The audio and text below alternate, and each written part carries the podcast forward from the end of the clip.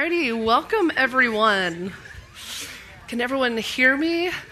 Uh, welcome. My name is Janie Stevens. I am one of the residents uh, in the women's equipping team here at Watermark, and you are here at the breakout session, Image Bearers: A Biblical View of Women. So, thank you all for taking time on your Saturday morning to. Um, come and learn about what it means to uh, be a woman according to God and according to the Bible. So, actually, before we jump in, I might uh, say a prayer and then I'll introduce everyone who's going to be up here today.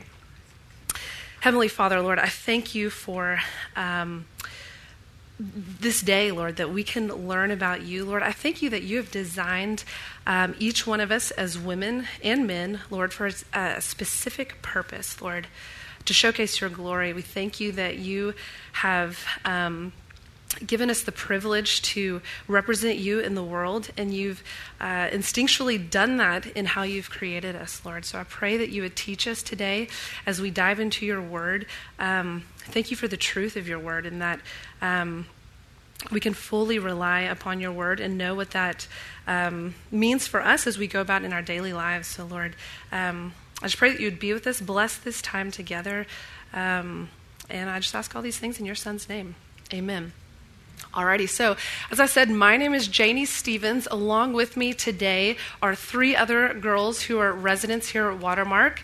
Uh, we've got Natalie Wall, uh, Ellie Troyer, and Katie Baumgrat. So we're all uh, four going to be kind of jumping in at different points in time during the day to kind of discuss different aspects of womanhood. And the reason why we chose this topic is because, as you all, I'm sure, know, I mean, we are. Um, bombarded by all sorts of crazy messages throughout the world, um, trying to define what womanhood is. When you say, I, I, I, want to ask y'all, I want to open it up to y'all at the very first and say, how would you say that the world defines womanhood? If you are brave enough to uh, share, what, what would you say on a daily basis, just the, the world uh, says womanhood is all about? Sexuality. Mm-hmm, yes, sexuality. Yeah. What else? Right? Yeah, we're not okay the way we are. Mm-hmm. What else? What? We're caretakers. Caretakers? Uh huh. Yeah. What else? Weak. Mm-hmm. Weak. Yeah. Any less intelligent? Mm-hmm. Yeah. That is true. Yeah. There's all these ideas are floating around in the world and bombarding us. I, yeah, I came up with a lot of those type of things beauty, sexuality. I read one article where the writer said, I believe being a woman is a state of mind and a commitment to social action. Uh, whatever that means, I don't, I don't even know. and so, um, so yeah, we're constantly being bombarded by these messages all claiming to have the authoritative word on what womanhood is. But if, if we truly want to define womanhood, we need to consult uh, the one who created it, and that is God, the creator. And so that's what we're going to be doing today diving into the Bible, diving into God's word to see what is a biblical view of womanhood.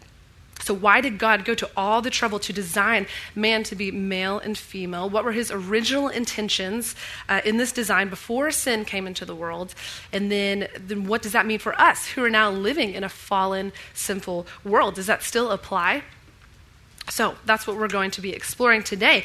And we're going to be exploring this topic using a biblical worldview model. And so, what do I mean by that? That means we're going to be analyzing womanhood in all its facets using the four main categories uh, that make up a biblical worldview, which are creation, which asks and answers the question, Who are we and why are we here?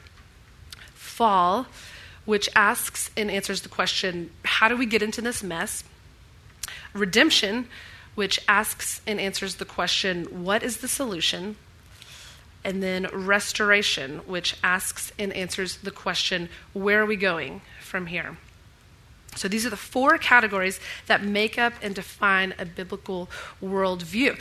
And so, how we've divided up our time, we've divided it up into four 30 minute blocks of time, and each one of us is going to discuss one of those four categories of the biblical worldview, starting with creation. I'm going to do creation. And so then we're going to trace um, womanhood as it evolves, for lack of a better word, uh, throughout the biblical worldview stages. And what that means for us is women who have been redeemed by Christ but are now living in a fallen world. So, all right, so that's what we're doing. So, we're going to dive into the creation category right now of our biblical worldview. And so, the logical place to start, one would assume, would be the creation account. And so, that's exactly where we are going to start Genesis 1 and 2. So, Genesis 1, if you don't know, is, is, well, obviously, is where it all begins. In the beginning, God made the heavens and the earth. And the whole chapter really is a zoomed out view on creation. It's more of a macro level um, view of creation, showing how God created all of the heavens and the earth. And so it shows how creation was a six day process. The first five days, God created all the material world land, sea, sky, light, animals birds, fish, all the above. And God declared all those to be good. And so then um, it wasn't until the sixth and final day that God created man as male and female. And then only after the sixth day did God declare his creation to be very good. So, from this first chapter in the Bible, man as male and female is highlighted to be the pinnacle and climax of God's creation right from the very get go, we, we understand that. So in Genesis 1, the creation account of man is found in verses 26 through 28. So I'm going to read it. So it says, if you have your Bibles, open it up to, to Genesis 1, 26 through 28. Um, then God said, Let us make man in our image, in our likeness, and let them rule over the fish of the sea and the birds of the air, over the livestock over all the earth and over all the creatures that move along the ground. So God created man in his own image. In the image of God, he created him. Male and female, he created them. God blessed them and said to them, Be fruitful and increase in number. Fill the earth and subdue it. Rule over the fish of the sea and the birds of the air and over every living creature that moves on the ground. And so, if you don't have your Bible right in front of you, it would be hard to know this, but the main emphasis of these three verses is actually the middle verse, verse 27. Because verse 26 and 28, they're relatively similar verses, and they're both in the style of poetic prose if you want to get technical. Uh, but verse 27 is pure poetry. So, especially in the Hebrew, it's um, it, so in the original language, it would be highlighted and emphasized. So, again, what does verse 27 say? If it's the one that's emphasized, we better know it. It says, So God created man in his own image. In the image of God, he created him. Male and female, he created them. So, right from the very beginning, we can pull out a foundational principle for our biblical worldview of women. Man is created in the image of God as male and female. Man is created in the image of God as male and female, meaning that man is defined as male and female, and male and female are created in the image of God. So, why is this significant?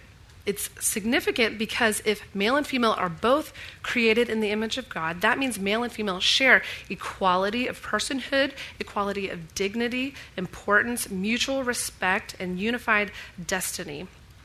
We are created equal, male and female. So that's our first and foundational principle or truth within our biblical worldview of womanhood. And that might seem a bit obvious, uh, but it's extremely foundational and it's needed. In fact, many of the things I'm going to be pointing out today uh, may at first glance seem obvious and simplistic, but they're actually very profound because God is trying to tell us something um, in His original intention. So every little detail matters, and I'm going to be pointing out why as we go along.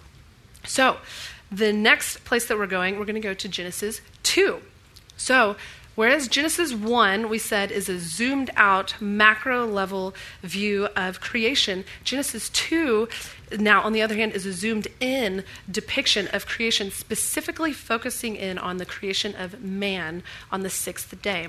So we, we learn uh, even more details regarding the creation of man from this Genesis 2 creation account. So let me read it. We're going to be looking at verses 18 through 25 in Genesis 2, and I'm going to, I'm going to read it all because it's all important. So the Lord God said, It is not good for the man to be alone. I will make a helper suitable for him. Now the Lord God had formed out of the ground all the beasts of the field and all the birds of the air. he brought them to the man to see what he would name them, and whatever the man called each living creature, that was its name.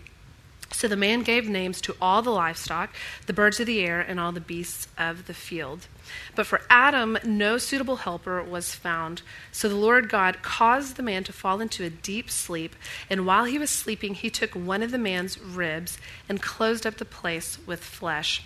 Then the Lord God made a woman from the rib he had taken out of the man, and he brought her to the man. And the man said, This is now bone of my bones and flesh of my flesh. She shall be called woman, for she was taken out of man. For this reason, a man will leave his father and mother and be united to his wife, and they will become one flesh. The man and his wife were both naked, and they felt no shame. Okay, so the first thing that we see in this passage is that Adam was created first. And so, another obvious detail, but yet is significant. Why is it significant? The fact that Adam was created first tells us something about um, the leadership responsibility that God does intend for the man to have within the home and within the marriage. Because here with Adam and Eve, we are um, talking about a husband and wife scenario. So, the fact that Adam was created first tells us that man does play a unique leadership role within the work of establishing order for human flourishing. He has a certain headship within the home. Also, though, in verse 18, the Lord quickly determines that this scenario of Adam being alone as the first created human is not good. This is, this is the first time in the creation account that God declares something to be not good before that, um, everything created had been declared either good or very good. So, then to remedy the not goodness of man being alone, God says he will make a helper suitable for him. And so that's the second thing that we learn from this passage. It's the purpose for which the woman was created. Eve was created as a helper suitable for Adam. So now, what do you think of when you hear the word helper? Uh, because there is kind of some debate around this word helper and help. And the debate is if the woman was created as a helper to the man, does that mean that the woman is or plays a subordinate role to the man in the realm of human flourishing? And the answer is a resounding no, with uh, several proof texts to support. So, first off, woman as helper, suitable for man, does not make woman subordinate to man because of the truth that we just learned in Genesis 1 27 that man, humanity, is created in the image of God as male and female, and therefore one is not subordinate to the other. We said they are equal in personhood, dignity, importance. So, see, these, these simple truths matter. God is laying a foundation and a framework, and then He's building upon what He's already established. So, in addition, if you need even more proof, the word helper here, the Hebrew word that is tra- translated helper, is the word ezer. And throughout Scripture, this word, Ezer, is most often used to describe God as the helper of man, of humanity. In Psalm 33:20, this word Ezer is used. The verse is, "We wait in hope for the Lord. He is our helper and our shield." Also in Psalm 54:4, "Surely God is my help. The Lord is the one who sustains me." And then finally, Moses, who is the human author of the book of, of Genesis, he named one of his sons Eliezer, spelled E L I E Z E R. This is Exodus 18:4. Eliezer translates to God is my helper. So, if this word is used throughout Scripture to describe God and his actions toward man, it cannot be a demeaning term and it cannot mean subordination because God is in no way subordinate to man. In fact, the, the fact that God is called helper throughout Scripture actually brings honor to the position of helper. So that's pretty amazing. So, with all that in mind, what exactly does this term helper mean in regards to the fact that the woman is made to be a helper of man? Well, I'll give you a scenario. For instance, um, if I were given the task or the responsibility to move all these tables out into the hall, I obviously would not be able to do it by myself, so I um, might say to my friend Ellie, I might say, Ellie, hey, can you help me move these tables out into the hall? Well, okay, so a helper we would say, I am the one with the primary responsibility, that I need a helper along with me. So I've asked Ellie to come alongside and help me. It's still my primary responsibility. I'm the one who has been tasked with the assignment to move all the tables, but I can't do it by myself. So I need a helper. So I've asked Ellie to come alongside me. Obviously, Ellie is not inferior to me. Uh, it's just that I originally had been tasked with the primary responsibility to move these tables. And so she is helping me. The same is true uh, with men and women. Men have been tasked with the primary responsibility, not the only responsibility, but the primary responsibility of leading the family unit. But he can't do it alone, he needs a helper. And not just any helper, he needs a helper suitable for him.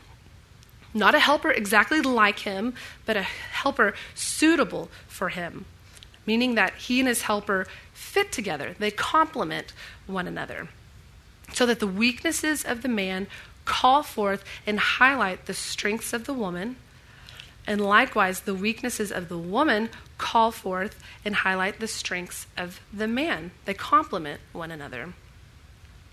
And indeed, when Adam first saw Eve and named her, which again does highlight uh, his headship over his wife, um, but when he named her, he didn't name her in a condescending way. He exclaimed with excitement we don't have recorded for us Adam's first words or reactions regarding God's creation of the birds or the animals or the, or the fish, but we do know Adam's first words and reactions regarding God's creation of the woman. And it, it's quite telling. Verse 23 in chapter 2.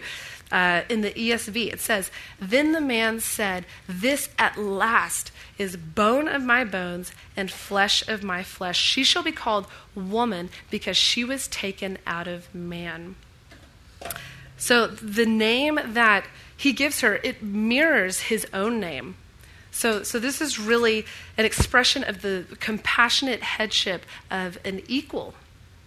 One commentary uh, paraphrased Adam's reaction as saying, She is worthy of being called by the same name as myself.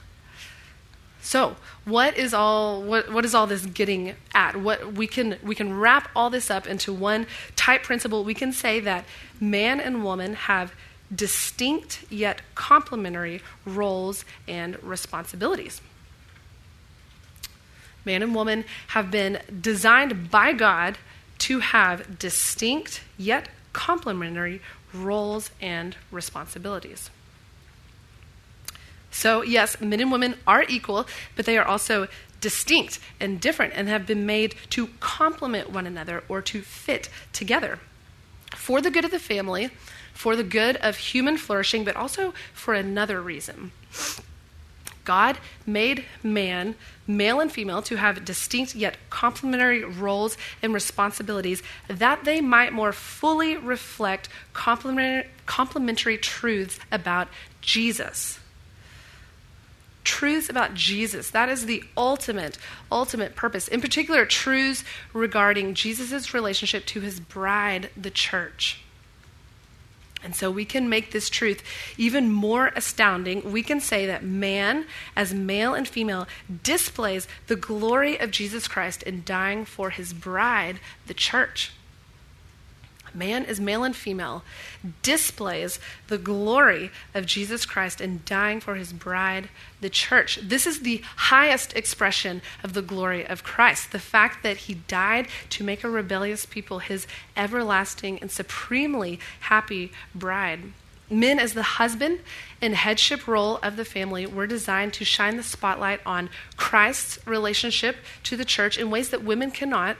Christ is the head of the church.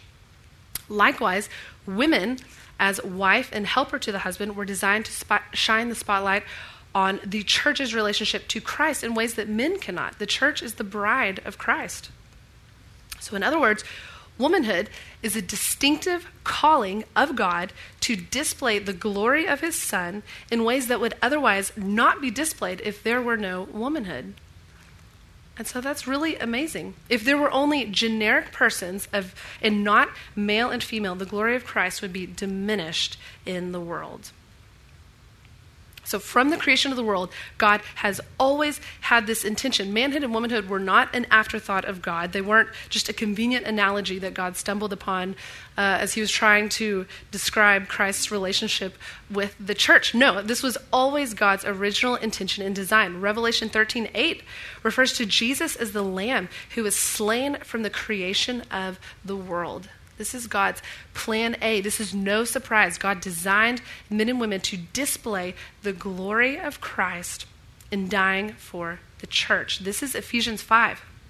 Specifically, Ephesians 5 21 through 32. And I'm going to read it. If you have your Bibles, um, turn with me there. So, starting in verse 21, it says, Submit to one another out of reverence for Christ. Notice he starts with saying, everyone, submit to everyone. Uh, many people start with the next verse, which says, Wives, submit to husbands. But he first starts out, Submit to one another out of reverence for Christ. Wives, submit to your husbands as to the Lord. For the husband is the head of the wife, as Christ is the head of the church, his body, of which he is the Savior. Now, as the church submits to Christ, so also wives should submit to their husbands in everything.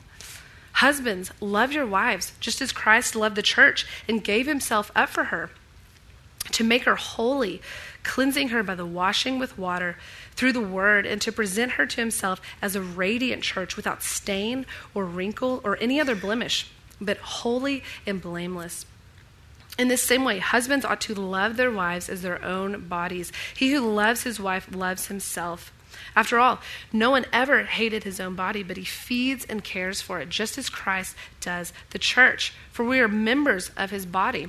And then Paul goes on to quote Genesis 2:24, our main passage from today. For this reason a man will leave his father and mother and be united to his wife and the two will become one flesh. This is a profound mystery, but I am talking about Christ and the church. So, it's not about womanhood versus manhood. It's not about us being woman, women just for the sake of being women. It's about displaying the fullness of the glory of God's Son, Jesus Christ, as He died that He might have His bride. Now, all that uh, being said, I cannot leave here without uh, speaking for a moment to all of my single friends out there. Uh, I am single. And I know that a lot of this is leaning heavily upon uh, the husband and wife relationship, and that's because it does. But what does God have to say regarding singleness and single women? How does singleness fit into the grand scheme of God's design? Does singleness fit into the grand scheme of God's design? And the answer is a resounding yes. Another resounding answer for at least two reasons. And there are more, but I'm just going to hone in on two for the sake of time. All right, the first reason a life of Christ exalting singleness bears witness that the family of God grows not by physical procreation, but by spiritual regeneration through faith in Christ.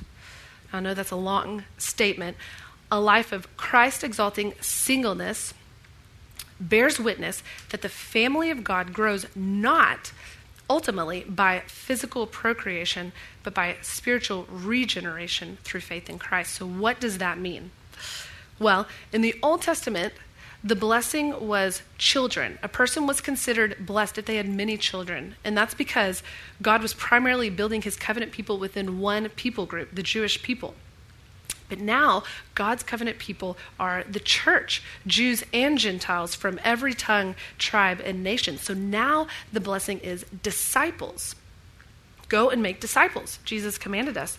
And so, who better to go and make disciples than single women who potentially have more time and opportunity to invest in others for the sake of Christ, and as a result, will find it to be a great blessing in their lives. I can personally attest to that. All right, so number two, the second way that singleness fits into God's design is a life of Christ exalting singleness bears witness that marriage is temporary and will eventually give way to the relationship to which it is always pointed all along, and that is Christ to his church. Marriage is temporary and will eventually give way to the relationship to which it is pointed all along, and that is Christ to his church. Marriage is a type, uh, what the Bible calls a type, or a picture, illustrating for us Christ's relationship to the church. So much like the tabernacle and the priesthood and the sacrifices in the Old Testament, if you're familiar with that, all of those were types of Christ, illustrating for the Jewish people what Christ would eventually come to do and fulfill. But because Christ has now come, we no longer need the tabernacle and the priesthood and the daily sacrifices. So, likewise, marriage will not exist beyond this life. Therefore, single women who are content to walk with Christ as their husband right now are a beautiful witness to the fact that in the end, Christ will be the only husband in the universe. And single women alone have the privilege of illustrating that truth by the lives that they live. So it's, it's a great honor, actually. So, wrapping up, we can say without a doubt that true womanhood was designed by God to flourish in both marriage and singleness for the glory of Jesus Christ. That's our final principle uh, for this morning. True womanhood was designed by God to flourish in both marriage and singleness for the glory of Jesus Christ. So, these are some uh, lofty and glorious intentions that God had and has uh, for womanhood, but as we all know, we don't necessarily see these play out on a daily basis. Something has gone terribly wrong, and that something is the fall. And so now, Natalie a fellow resident, is going to come up and tell us how the fall has affected our perception of womanhood as well as our lives as women as well. So, thank you.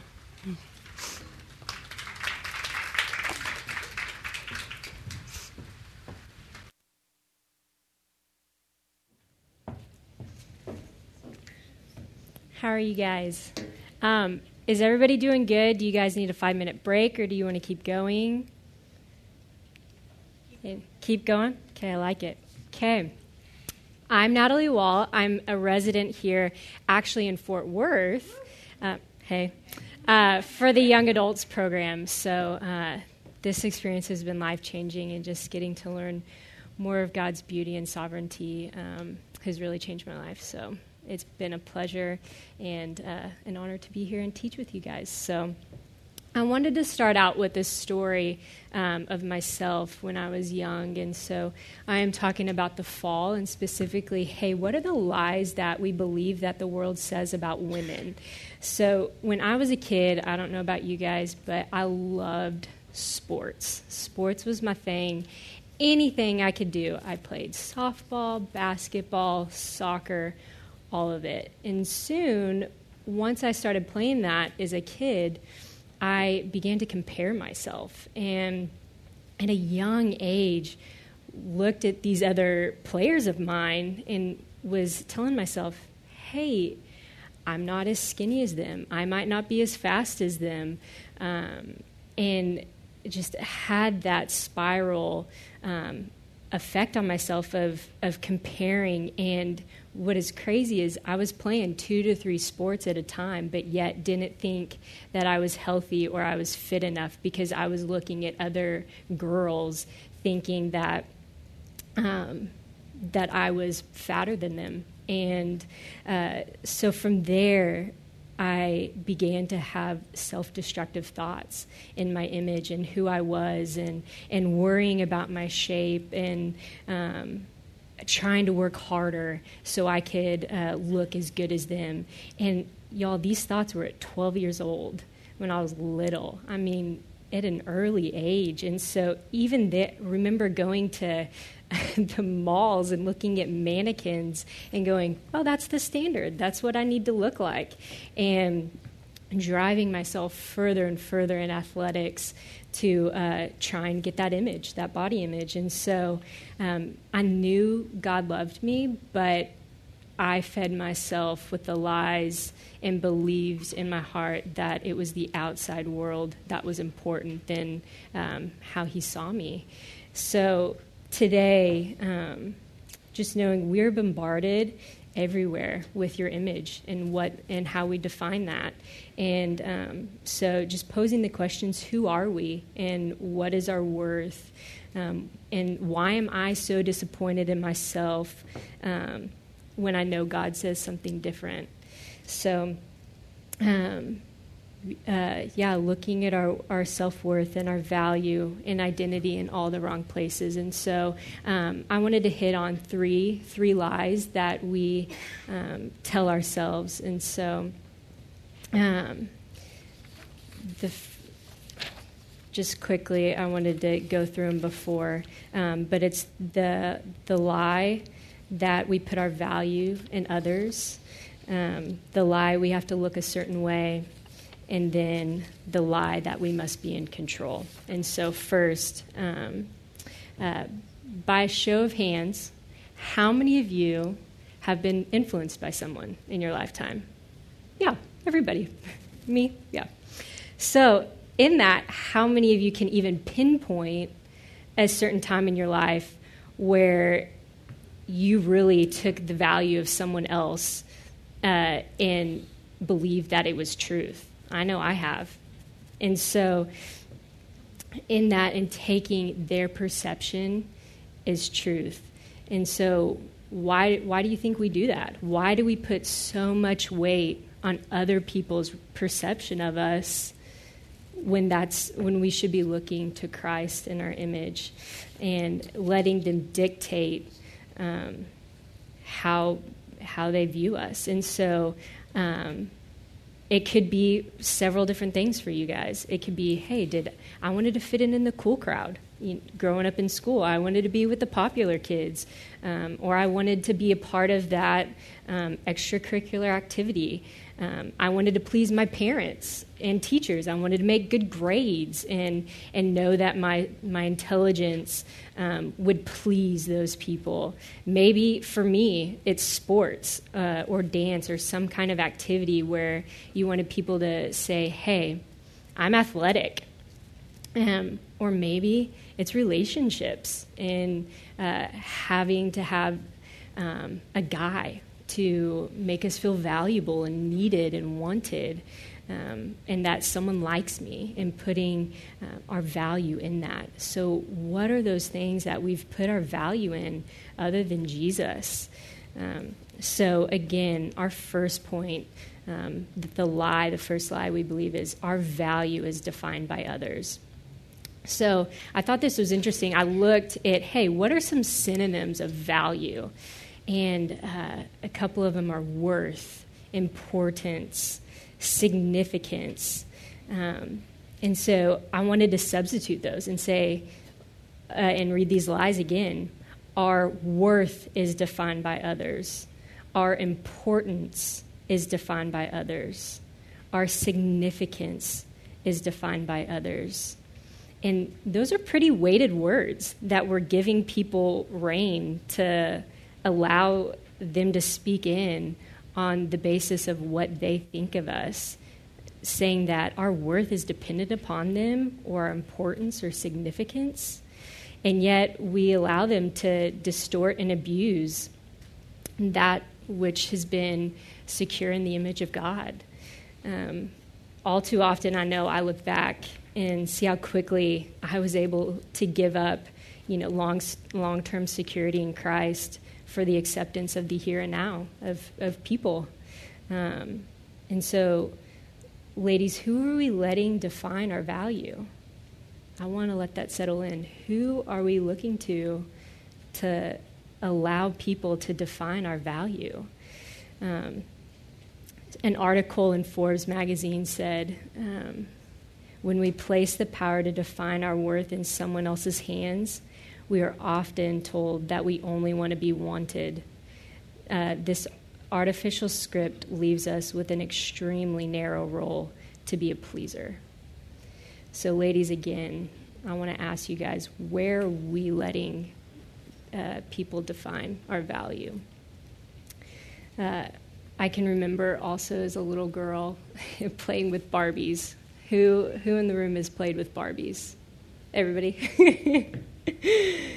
So I loved Barbies. I uh, would play house and envision, oh, one day I'll have um, a family with a husband and I'll be the mom and played with my friends. And uh, so I remember growing up and, and loving Barbies.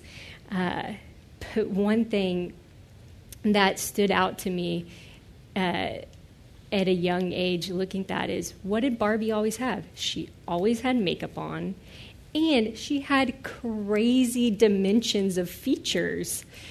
And so I'm going, huh, that might give me a skewed view of what a woman should look like.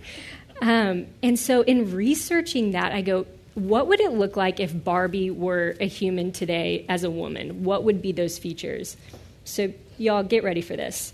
Um, it said while Barbie's head would be two inches larger than the average U.S. woman's, her waist would be 19 inches smaller, and her hips would be 11 inches smaller. Since her waist would be four inches thinner than her head, Barbie's body wouldn't have the room it needs to hold all of its vital organs. It, you wouldn't even be able to live. Um, and her uber skinny ankles and child sized feet would make it would make it necessary for her to walk on all fours. So she wouldn't even be able to walk. But yet we look at this doll and go, that's what I want to look like when I get older. I want to be Barbie. Um, and so my second lie is the lie we have to look a certain way. So I wanted to show you guys a quick video um, of the distortion of how we've um, looked at, at magazines and women and have made it um, our reality. Isn't that crazy to think that we compare ourselves to that? That, and I know I do that all the time. Look at billboards and ads and models and go, hey, why don't I look like that? When they they've photoshopped her in so many times. That's what it is. Um, and so I wanted to go into some, some, statistics for you guys that were pretty startling, um, just with body image and, and uh, women struggling with uh, weight and how we need to look. And so these are students, you, you, um, you guys. 91% of women surveyed on a college campus had attempted to control their weight through dieting. 91%. Anorexia is the third most common chronic illness among adolescents. 25% of college aged women engage in binging and purging as weight management technique. The mortality rate associated with anorexia nervosa is 12 times higher than the death rate associated with all causes of death for females 15 to 24. The body type portrayed in advertising as the ideal is possessed naturally by only 5% of American females. 47% of girls, 5th through 12th grade, reported wanting to lose weight because of magazine pictures. 69 of girl, 69% of girls in 5th to 12th grade reported that magazine pictures influenced their idea of a perfect body shape. This is where it gets crazy. 42% of first through third graders, first through third graders want to be thinner, and 81% of 10 year olds are afraid of being fat. Even elementary kids, going back to playing with Barbie, it is at a young age, and we are bombarded by all of the world and what they want our value in. And now we have to look a certain way, and these kids are wanting to distort their image of how God has created them and all that pressure of wanting to look a certain way. Um, Dr. Brown in Psychology Today stated body shame is so powerful and often so deeply rooted in our psyches that it actually affects why and how we feel shame in many of the other categories, including sexuality, motherhood, parenting, health, aging, and a woman's ability to speak out with confidence. So, looking back on our lives, where are we getting those fed to us? Through movies, commercials, billboards, magazine ads, and sadly enough, kids' toys that we play with. They are feeding us with the unrealistic expectation that we need to look a certain way to be noticed, valued, loved, or even popular with people. We have become obsessed with finding our value and image that we soon find ourselves gripping tightly in control. Um, we are wanting to control how we look, either, e- even under extreme circumstances. Um, this is a pretty interesting story. Uh, in Psychology Today, um, there's an article in Perfectionism in Women, and a woman on Good Morning America accumulated over $30,000 in debt so that she could look like Kim Kardashian. Yeah. so people are going through crazy extreme measures trying to take control of situations and wanting to look a certain way. Um, in that same article, a coach says many of the women I coach will at some point or another face the fact that they too have been pursuing perfection for most of their lives. Many of us think it's the key to our success, when in fact, it's the very thing leading us away from our true purpose and completely wipes our energy out in the process. And so, uh, our third point and our third lie is we must have control. And so, another uh, quote it said, Women and girls have perfect perfect tossed in their faces frequently in both overt and subtle ways. So, what is that for us? We strive, I know I strive for control. I try and grip that tightly. I confess, and my mom's in the back, she can attest to this, I was bossy. and had an attitude wanting to manipulate situations and take control of them and doing what I wanted to do and tried to get other people to follow that. I didn't want to be the follower. I wanted to be um, the leader in that. And if someone didn't want to do what I wanted to do, then I was going to manipulate them into wanting to do what I wanted to do. And so, um, in that, uh, I know I can't do things on my own. And that's not the way it's supposed to be.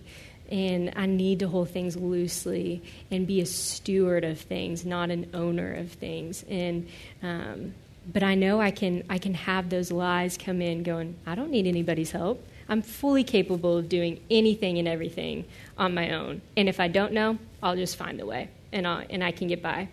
Um, so how how do we define success in our lives in that, whether it's through career or through school, if anybody's a student out there, or even being a mom or um, anything that we're going through in our life with relationships, friendships, all of that, uh, are we going to have that attitude of, I need to take control of this? I need to be perfect at this. If I'm not going to do it, then everything's going to fall apart or are we going to be able to hold it loosely? And so um, I would just allow us to search our hearts and see where those certain areas where we tend to grip things tightly and we want to steer the course of, of our life in that and where are we seeking perfection um, so i have one more video and then we'll wrap up i wanted to show that video at the at the end just to encompass everything of we look at others and we want what we don't have and uh, compare ourselves. And so just looking back at those lies our values defined by others and wanting what other people have and we don't have or what they say about us. We look we want to have to look a certain way um, just as those girls were in there. I want straight hair. I want curly hair thinking that they need to look a certain way. And the last lie, we must have control. So, in closing, um, how are we going to choose to see ourselves? Are we going to keep wishing we had a different feature uh, that someone else has? Are we going to try and dress a certain way so we feel accepted?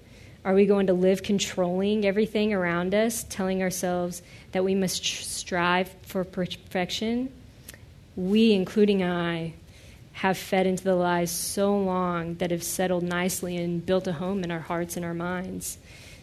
And it's time to identify what is keeping us from embracing God's truth and allowing it to transform our hearts and renew our minds into believing how we are beautifully and wonderfully and fearfully made in His image. Before I close, I do want to ask ourselves these three questions Where are we putting our value and identity? Who are we comparing ourselves to? And who are we trying to impress? I'll say them one more time. Where are we putting our value and identity? Who are we comparing ourselves to? And who are we trying to impress? The last five to 10 minutes, I would love for you guys to really reflect on that in your own lives and just get with two to three people and just discuss those hey, where have I in my life put my value and identity other in Christ? Who am I comparing myself to? And who am I trying to impress? So I'll give you guys five to ten minutes and then we'll come back I'll come back up. Okay, I would just love for us to all come together real quick and um, hear you guys' feedback. So anything that you guys discussed um, in your groups that you would love to share uh, with everybody. I would love to hear that, so I'd want to open it up for everybody to speak. Love it. Not okay. I was just sharing with the group that my earliest memory of how we're supposed to look a certain way Mm-hmm.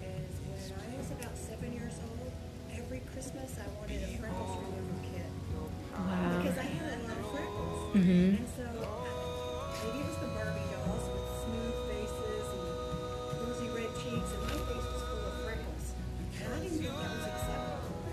So my mom tells a story that on Christmas morning I would be very disappointed because there was never a gift wrapped of a freckles remover kit. and so she would tell me, honey, those are angel kisses. It's okay.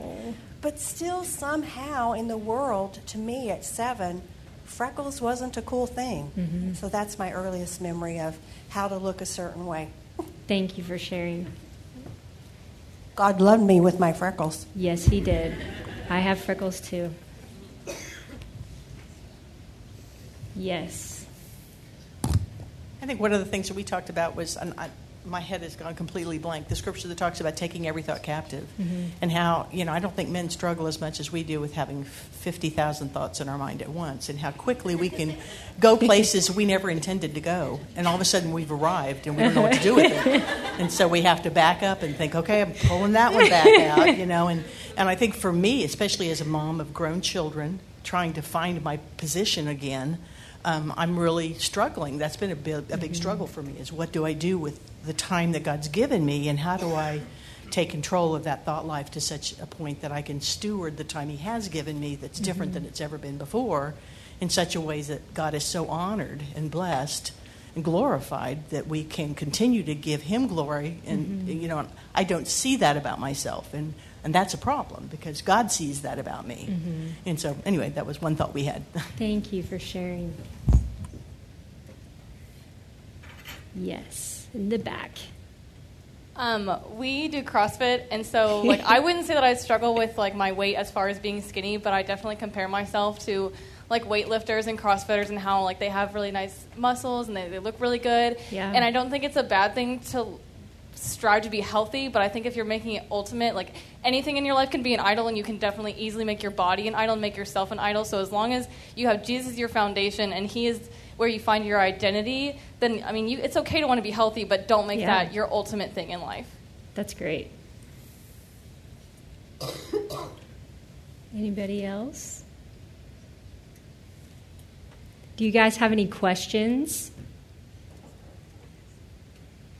Well, ladies, thank you so much for letting uh, me share with you a part of my heart and my journey, and um, just getting to share with you uh, just how the Lord has has changed me in this and how it still is a continual struggle, but how we can combat the lies of the world and feed God's truth that we are made in His image and we're all so beautifully unique. And He did that um, on purpose and it was a part of His design. And so you guys are beautiful and wonderful, and thank you so much for coming. Um, great news we have a 15 minute break. So if you guys want to keep chatting or um, about uh, the topic, or we have snacks on the third floor. So we have drinks and snacks, but yes, 10, 15 minutes and be back here. And then Katie Baumgratz will talk. Ellie, sorry, my apologies. Ellie will talk to you next. Thank you guys. Well, my name is Ellie Troyer. I am a resident here at Watermark, just like all of the other girls that you will be hearing from today. I am serving in external focus and specifically getting to work at Quest Care Clinic, the urgent care clinic that Watermark is partnered with. And so it's been such a sweet opportunity to be able to be down here in Dallas. And I'm from Oklahoma, so it's a little bit different of a culture, small town Oklahoma, like a thousand people. So I'm figuring out how to be an aggressive driver instead of just nonchalantly going down the road and waving at people.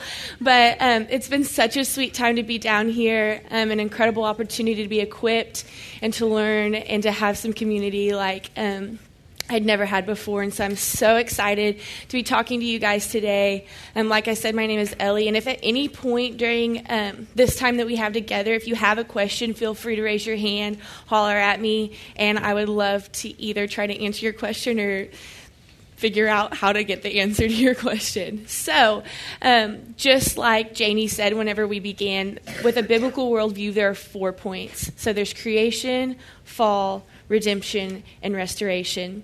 And just as Janie so eloquently put it, how man and women were created, there's roles, but we're equal. Um, and that was the creation part, and how Natalie hit so well on the lies that we believe because of the fall, because of when sin entered into the world.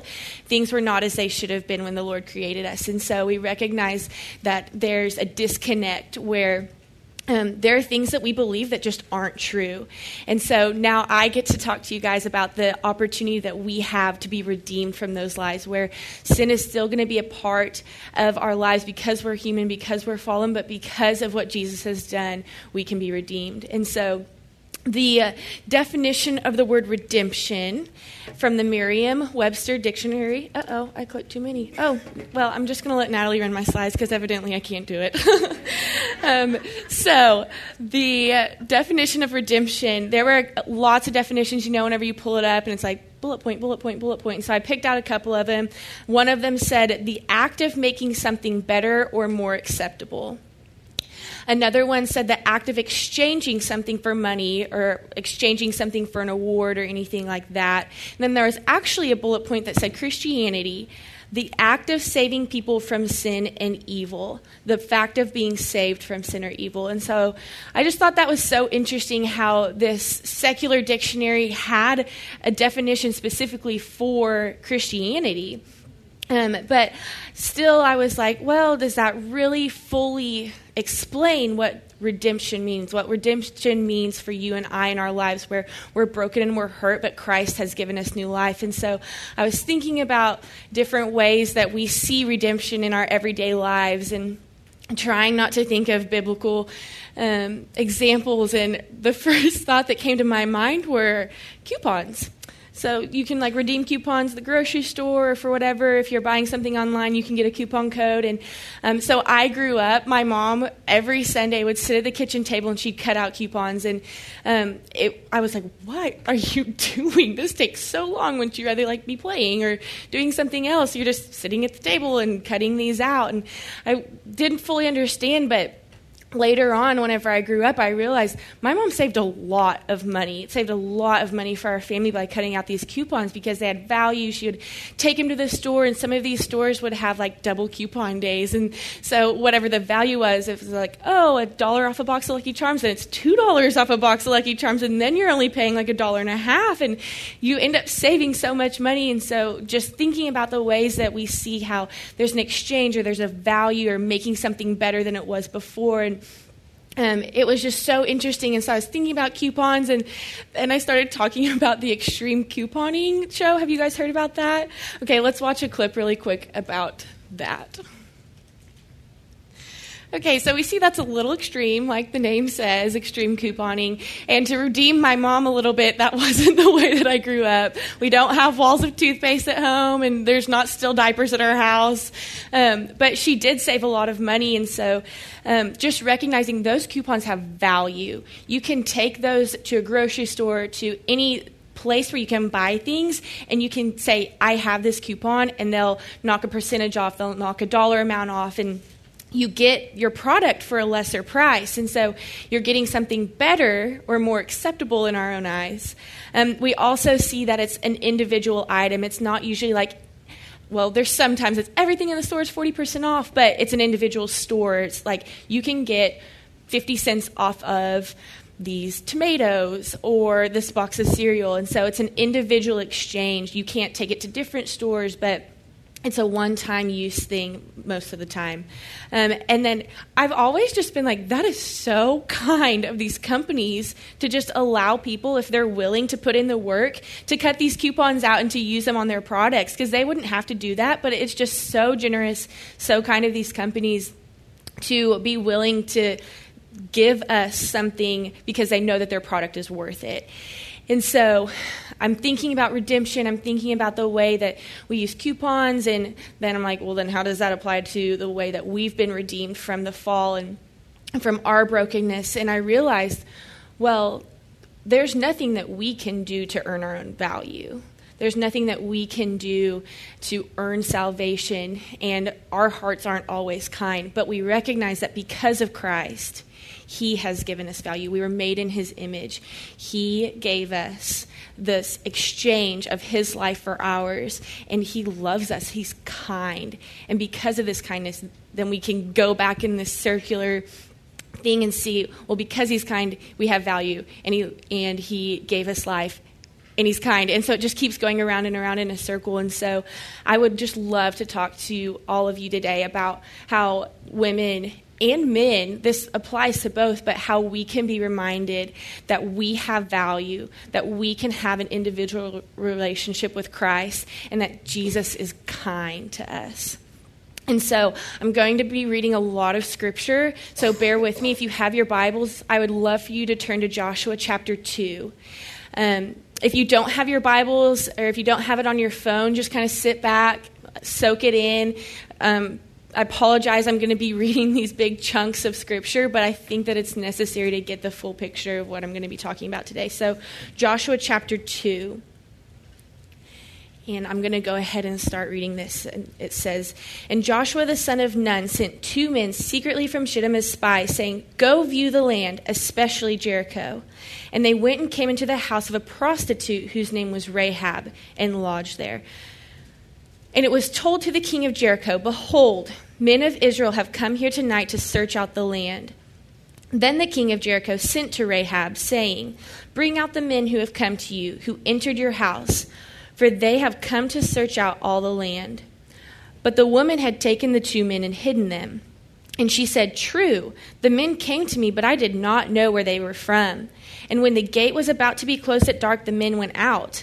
I do not know where the men went. Pursue them quickly, for you will overtake them. But she had brought them up to the roof and hid them with the stalks of flax that she had laid in order on the roof.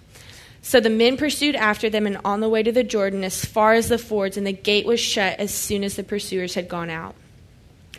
Before the men laid down, she came up to them on the roof and said to the men, I know that the Lord has given you the land and that the fear of you has fallen upon us, and that all the inhabitants of the land melt away before you.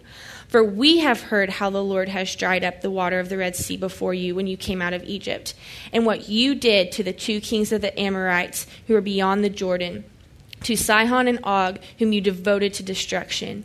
And as soon as we heard it, our hearts melted, and there was no spirit left in any man because of you. For the Lord your God, he is God in the heavens and above on all the earth beneath. Now then, please swear to me by the Lord that as I have dealt kindly with you, you also will deal kindly with my father's house, and give me a sure sign that you will save alive my father and mother, my brothers and sisters, and all who belong to them, and deliver our lives from death. And the men said to her, Our life for yours, even to death. If you do not tell this business of ours, then when the Lord gives us the land, we will deal kindly and faithfully with you. Then she let them down by a rope through the window, for her house was built into the city wall, so that she lived in the wall. And she said to them, Go into the hills, or the pursuers will encounter you, and hide there three days until the pursuers have returned. Then afterward you may go your way. The men said to her, We will be guiltless with respect to this oath of yours that you have made us swear. Behold, when we have come into the land, you shall tie the scarlet cord in the window through which you let us down, and you shall gather into your house your father and mother, your brothers and your father's household. Then if anyone goes out the doors of your house into the street, his blood shall be on his own head, and we shall be guiltless. But if a hand is laid on anyone who is with you in the house, his blood shall be on his own head his blood shall be on our head. But if you tell this business of ours, then we shall be guiltless with respect to your oath that you have made us swear. And she said, According to your words, so be it. Then she sent them away, and they departed, and she tied the scarlet cord in the window. So, this is a, a huge passage of scripture where we see lots and lots of things going on. We, at the very beginning, um, we recognize that Joshua has sent spies into Jericho, you all know, and the walls came tumbling down. But this is at the beginning. This is pre, and the walls came tumbling down. And so the spies go into Jericho. They're trying to figure out the tactics. What are the best ways that we can come in and defeat this land? Um, the Lord, we know the Lord's going to give it to us, but doing our due diligence, how can we best prepare? And so the spies are in the land. They're trying to figure out. They come to the house of Rahab, and she's like, "Y'all are not safe." So she takes them upstairs. She hides them underneath these stalks of flax that she has on her roof, and she's like, "Wait here. It's going to be okay." And she was right in doing so. And so um, the king sends authorities to Rahab's house, and they're like, hey, these men are here. Have you seen them? Where did they go? And she's like, well, they, they were here, but they've gone, so you might should go that way, I think. You, like, get out of the city and just chase them. And they're like, okay, so they leave. So we recognize here, like, a lot has happened. so much has happened. But there are a few key points that we all probably are like, okay, well, let's go back to that. So Rahab was a prostitute. And in that day and in our day, there's this stigma associated with that vocation that would probably lessen the value of that person. And so um, we see that the spies have gone to this house, but they're just trusting her. That she's told them that she'll keep them safe, but it's like, well, this woman's not exactly like working at a church down the road, and so like hopefully things are going to be okay. But she she does exactly what she says she would do, and she saved them. And we know that even though she was a prostitute, even though she had made choices that for the world's eyes lessened her value, we know that Christ died for her just as much as he's died for us. And so, regardless of choices that we've made in our lives where we feel like our value is diminished or where other people are like, well, I don't know if you're as godly as we think you first were. It doesn't matter because we're human and we're going to make mistakes. But regardless of all of that, Christ has died to pay the price for our mistakes, and He's given us value. We have this innate dignity because of His sacrifice for us. And so we see that, just like Janie had mentioned earlier, we are made in the image of God from Genesis 126. Um, and Rahab wasn't she wasn't saved because at that point she turned her life around and things were perfect and on the outside everything was great and she went to church five times a week and you can you go to yeah you can go to church five times a week here but um, you she wasn't praying more she wasn't doing all of these things to try to earn her salvation but if you remember back to the scripture she said I know who your God is. I have heard about him. The hearts of our people melted because we know that you serve the one true God. And so Rahab wasn't saved because of what she did, what she didn't do, or how she turned her life around. She was saved because she believed in the Lord, in what Christ was going to do. She knew that he was the true God. And even though Christ had not come yet, her faith is what made her righteous and christ has given her value and we are given value because we are made christ we are made righteous because of what christ has done for us And so we see that um, in chapter 6 of Joshua, it continues talking about um, Rahab, and it says, In the city that and the city and all that was within it shall be devoted to the Lord for destruction. Only Rahab the prostitute and all who are with her in her house shall live, because she hid the messengers whom we sent. So down to verse 22, it says, But to the two men who had spied out the land, Joshua said, Go into the prostitute's house and bring out from there the woman and all who belong to her, as you swore to her. So the young men who had been spies went in and brought out Rahab and her father, and the mother and brothers and all who belonged to her, and they brought all her relatives and put them outside the camp of Israel, and they burned the city with fire and everything in it. Only the silver and gold and the vessels of bronze and of iron they put into the treasury of the house of the Lord. But Rahab the prostitute and her father's household and all who belonged to her, Joshua saved alive. And she has lived in Israel to this day because she hid the messengers whom Joshua sent to spy out Jericho. And so we see Rahab was faithful. Rahab did what she knew she needed to do. Regardless of the choices she made with her lifestyle, regardless of her lying, she was faithful to save the men of God. And because of that commitment to the one true God, her family was then spared. And so we we hear about this faith and it's like, okay, I get it. Like whatever Rahab was faithful, but if you turn to Hebrews chapter 11, verse 31, Rahab is in the hall of faith. This is where the big dogs are, y'all. Like Moses, Abraham, like these are the ones that we hear about on a regular basis who lived their lives in a way that was glorifying to the Lord. And Rahab's in here, and it says, By faith, the Rahab the prostitute did not perish with those who were disobedient because she had given a friendly welcome to the spies. And so we see that her faith is what saved her because of Christ's death, but Christ's death also gave her value. And so that's just one thing that I want you to remember from today is that we have value because of the gift that Christ has given us. And so, moving on, if you guys would turn to Luke 10, verses 38 through 42, there's a little section about two women named Mary and Martha. And so these verses say Now, as they went on their way, Jesus entered a village, and a woman named Martha welcomed him into her house. And she had a sister called Mary who sat at the Lord's feet and listened to his teaching. But Martha was distracted with much serving, and she went up to him and said, Lord, do you not care that my sister has left me to serve alone? Tell her to come help me. But the Lord answered, Martha, Martha, you are anxious and troubled about many things, but one thing is necessary. Mary has chosen the good portion which will not be taken away from her. And so I'm going to be honest, y'all, I identify with Martha. I, I'm Martha. Is anybody else? Yes, Martha's? Okay, I'm not alone. And so I am the one, if anything's going on, I want to make sure that everything in the house is ready. I want to be getting food ready. Is everybody taken care of? Like, how, hospi- how hospitable can I be so that I can host you well and make you feel welcomed and that things are in order and that we eat dinner on time and that it's not burned? And so whenever I see Mary sitting at the feet of Jesus, I'm like, come on, girl, like, we got things to do. And so I totally identify with this passage and um, stepping back and not demeaning Martha. It's evident that they were both given different gifts, and Martha's gifts was included hospitality. It included serving, and she was wanting to use those gifts well. And Mary's gifts just was um, Mary's gifts included sitting at Jesus' feet and listening and being able to take that in and apply it. And I'm sure that she was able to then go out and share with other people. But we recognize here how different Mary and Martha are.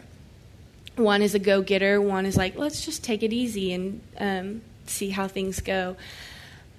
But in all of this, um, moving on to John chapter 11 even though we see these differences in their personalities and in their giftings, we recognize a similar response. And so I'm sure that you guys have heard about Lazarus. If not, you're about to. And so, John chapter 11, it says, Now a certain man was ill, Lazarus of Bethany, the village of Mary and her sister Martha. It was Mary who anointed the Lord with ointment and wiped his feet with her hair, whose brother Lazarus was ill. So the sisters went, sent to him, saying, Lord, he whom you love is ill.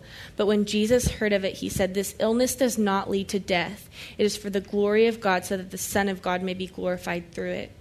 So again, we're seeing that Mary had anointed Jesus' feet with oil and wiped it up with her hair, and how um, Martha was also there remembering how she had been using her gifts to serve. And they sent for Jesus, and they're like, Jesus, please come. We know that you can heal him. We know that you can heal him, but he's about to die, and we need you. And Jesus responds with, Hey, this, this doesn't lead to death. Like, it's going to be okay. It's going to be for the glory of the Lord. And so Mary and Martha are probably like, Whatever that means, I don't know, but please hurry. So, moving on to verse 5. Now, Jesus loved Martha and her sister and Lazarus. Lazarus. So, when he heard that Lazarus was ill, he stayed two days longer in the place where he was. He stayed two days longer in the place that he was. He, he didn't immediately go. And then after this, he said to his disciples, Let us go to Judea again. The disciples said to him, Rabbi, the Jews were just now seeking to stone you, and you're going there again? Jesus answered, Are there not twelve hours in the day? If anyone walks in the day, he does not stumble because he sees the light of the world. But if anyone walks in the night, he stumbles because the light is not in him. After saying these things, he said to them, Our friend Lazarus has fallen asleep, but I will go to wake him. The disciples said to him, Lord, if he has fallen asleep, he will recover. Now Jesus had spoken of his death, but they thought that he meant taking rest and sleep. Then Jesus told them plainly, Lazarus has died, and for your sake I am glad that I was not there, so that you may believe. But let us go to him. So Thomas, called the twin, said to his fellow disciples, Let us also go, that we may die with him.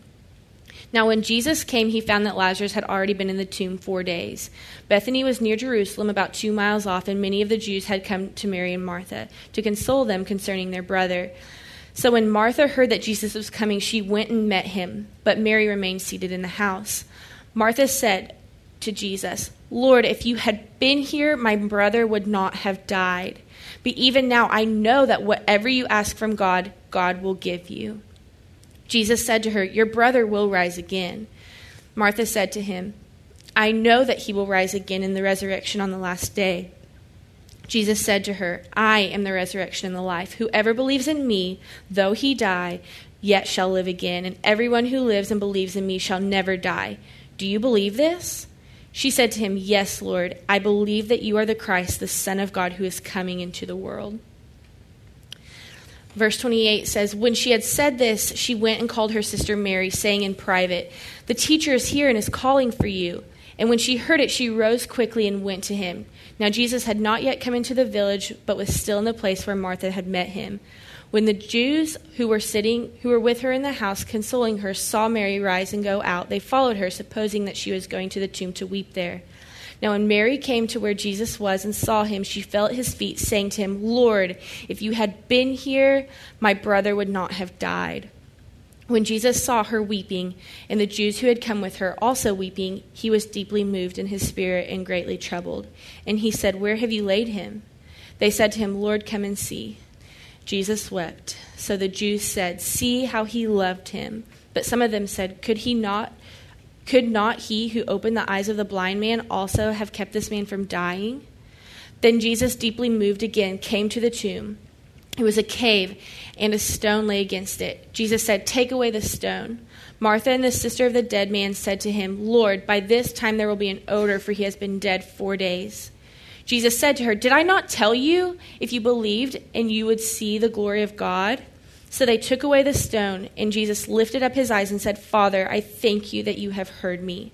I knew that you always hear me, but I said this on account of the people standing around, and that they may believe that you sent me. When he had said these things, he cried out with a loud voice, Lazarus, come out! The man who had died came out, his hands and feet bound with linen strips, and his face wrapped with a cloth. And Jesus said to them, Unbind him and let him go. So we see this whole story of how Jesus knew exactly what was going to happen, how he had told Martha what was going to happen. He told the disciples what was going to happen, but Mary and Martha were still saying, Lord, if you had only been here, my brother would not have died. And Jesus responds to Martha saying, Hey, you know who I am. You know that I'm going to raise him from the dead. I need you to just trust me. And she says, I know that you are the Christ, the Son of the living God.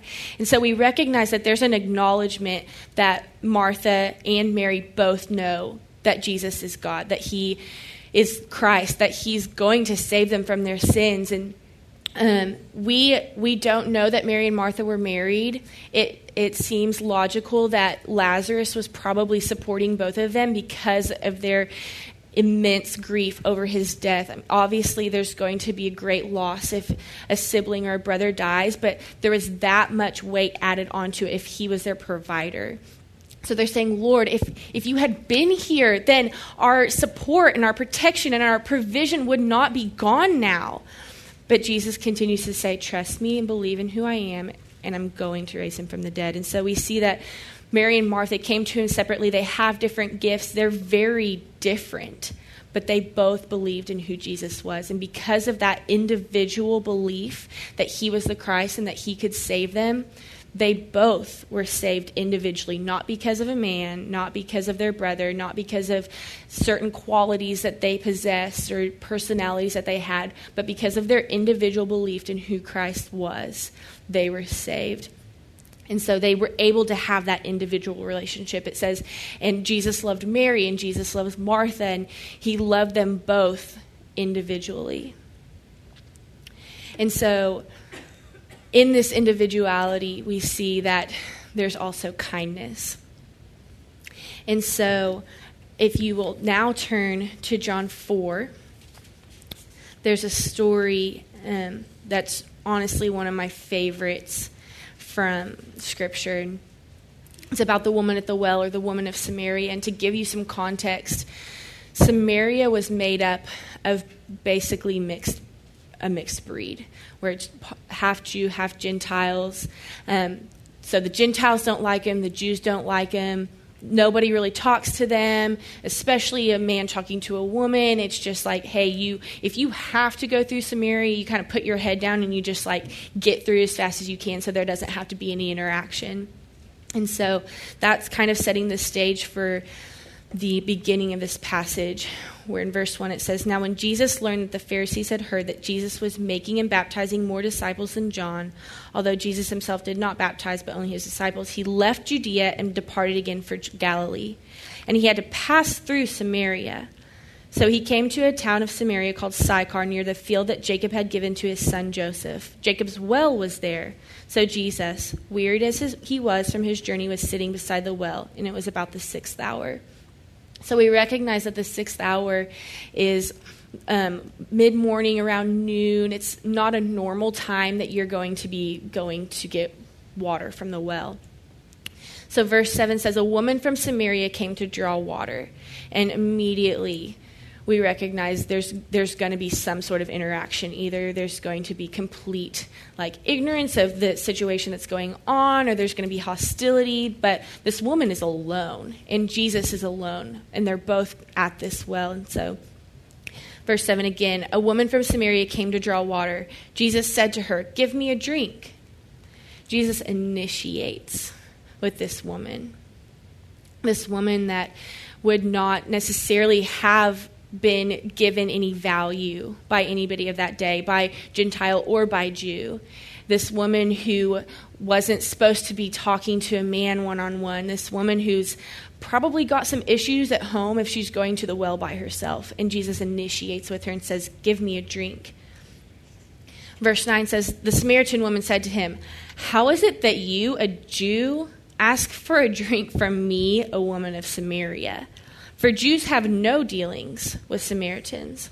And so this woman's getting a little sassy with Jesus, which is probably understandable. I'd be like, okay, you're not supposed to talk to me. Now you're initiating, so what is going on?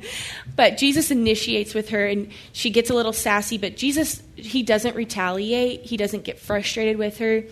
He just gently says, if you knew the gift of God and who it is that is saying to you, Give me a drink, you would have asked him and he would have given you living water. So Jesus, right here, starts revealing himself to her using this analogy of living water, and she is obviously not really understanding it yet because she's a Samaritan and hasn't had all the training that Ju- the Jews have had, but she keeps interacting with him, and Jesus is just continuing to be kind. And the woman said to him, Sir, you have nothing to draw water with, and the well is deep. Where do you get that living water? Are you greater than our father Jacob? He gave us the well and drank from it himself, as did his sons and his livestock. And so um, she's getting a little sassy again, but Jesus patiently and calmly replies, and he says, Everyone who drinks of this water will be thirsty again, but whoever drinks of the water that I will give him will never be thirsty again. The water that I will give him will become in him a spring of water welling up to eternal life. The woman said to him, Sir, give me this water so that I will not be thirsty or have to come here to draw water. And so we see that she's still not really understanding. It's like, hey, I'm having to come get this water on my own. It's hot. Like the well is deep and it's heavy and I'm spilling it and then I'm frustrated. And why can't you just give me this living water so I never have to draw water again? I won't thirst. I can take it back home. Everybody will be happy. You can quit interacting with me and I can be on my merry way. And Jesus keeps saying, hey, I am the living water. I am what you need. And so she begins to start asking more questions about this living water. And she's like, I don't get it, but I'm just going to keep interacting. And um, we see that in, in this next passage. Let's get started here. Jesus said to her, Go call your husband and come here.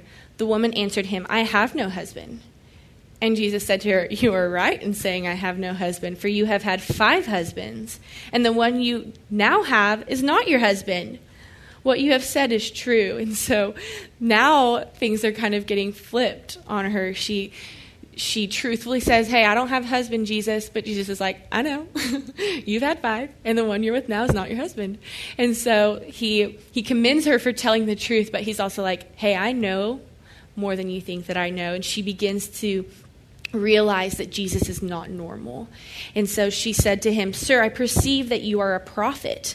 Our fathers worshipped on this mountain, but you say that the, in Jerusalem is the place where people ought to worship. And so we see here the woman is trying to get Jesus sidetracked. It's like, oh, I've been called out, so let's change the subject. And um, he he doesn't um, get sidetracked. He doesn't try to argue with her on this little controversial debate of the time about worshiping in Jerusalem or on the mount or whatever. And Jesus says to her, Woman, believe me, when the hour is coming when neither on this mountain nor in Jerusalem will you worship the Father. You will worship what you do not know. We worship what we know, for salvation is from the Jews, but the hour is coming and is now here when the true worshippers will worship the Father in spirit and truth, for the Father is seeking such people to worship him. God is spirit, and those who worship him must worship in spirit and truth. The woman said to him, I know that the Messiah is coming, he who is called Christ. When he comes, he will tell us all things. And Jesus said to her, I am. I who speak to you am he. And so we see that she she's trying to get him distracted, but he keeps him on course and then he's just like, Here I am. Like I've been trying to reveal myself to you, like slowly but surely, but I am the Messiah that you have heard about. You may not have had all the teaching that the Jews have had, and you may have been looked down upon, but I'm going to show you I am the Messiah that is to come, and I'm here.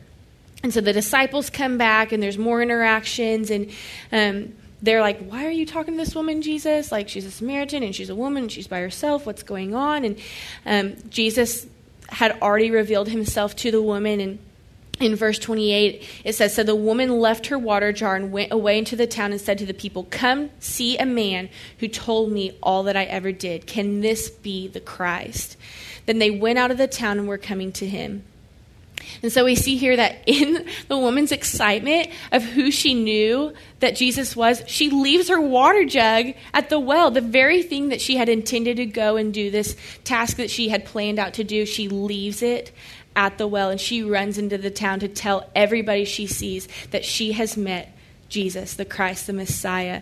And we recognize that this, this whole entire passage probably would not have happened if Jesus had not been kind to her. And so we see that this kindness fueled the way that he talked to her. It fueled the way that he loved her, and he didn't get frustrated and he wasn't upset whenever she got sassy. And he slowly but surely revealed himself to her so that it wasn't like, hey, will you give me a drink? Also, I'm Christ. It wasn't this abrupt transition, but he kindly and gently led her to who he was. And so to wrap up, we see that this idea of redemption um, it can sometimes be hard to grasp because it's this word that we kind of know what it means, but it doesn't always completely make sense of like, I'm redeemed, but I don't exactly know what that means. And so, looking back at those definitions, we see that things are to be made better or more acceptable when they're redeemed. There, there's an exchange whenever something is re- redeemed, and even the Christianity, uh, the Christianity definition said that you're saved from evil or saved from sin. But we see that Jesus paid the price. So the price exchange, the, pr- the value in redemption, Jesus paid that and offered us redemption. And so he made us valuable. He made us acceptable. Where, where in, with Rahab, where she not, would not have been considered valuable, he gives her value and he gives us value, regardless of decisions that we've made or things that we've done. We see that he exchanged his life for ours, where um, if I'm at the grocery store and I'm getting um, some groceries and I have coupons, I'm exchanging my coupon for something else. And we see how Jesus exchanged his life for ours, giving us eternal life. There was, there was redemption in this exchange. And we see that he has saved us from death he has paid for our sin, and He offers us eternal life because of His kindness. And so, he has bought us back. He's won us back. He's atoned for us. He's offset the bad effect, and He's made us worthwhile. And so, throughout this whole talk, y'all, I, um, if there's anything you take away, and this applies to us specifically, but it also applies to believers, to men, to anybody else that you're going to come in contact with, that we are given value because of the price that Christ paid for us. He exchanged his life for us so that we can have individual relationships with him. And because of all of this, and the reason why he did all of that is because he loves us and he's kind. And so, just um, as you guys are leaving here today, I would really encourage you to look at Ephesians 1 7 through 14, just some powerful verses about what redemption looks like and what it then means for us as we continue to live our lives for Christ. And so, thank you guys so much for being here. Katie's going to come up and round out the day. And if you have any questions, again, um, feel free to holler at me, um, and we'll be hanging around after the session. So, thank you guys for coming.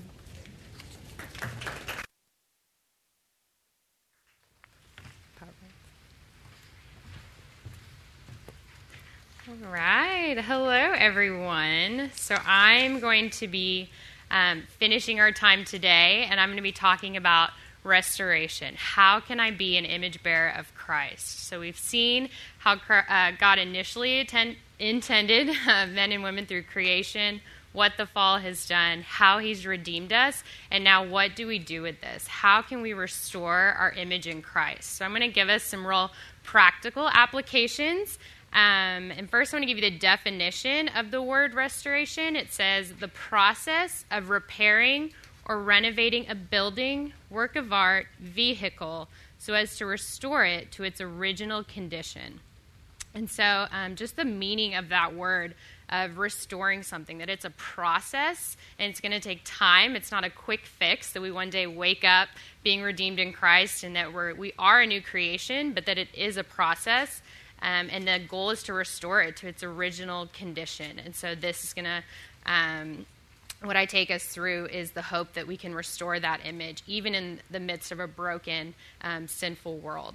So I want to show us some images of just some examples of restoration. The first one is just a couch and just seeing how tainted and broken that was before, but through the work of a very creative person was able to restore that couch and make it something beautiful um, and able to sit on.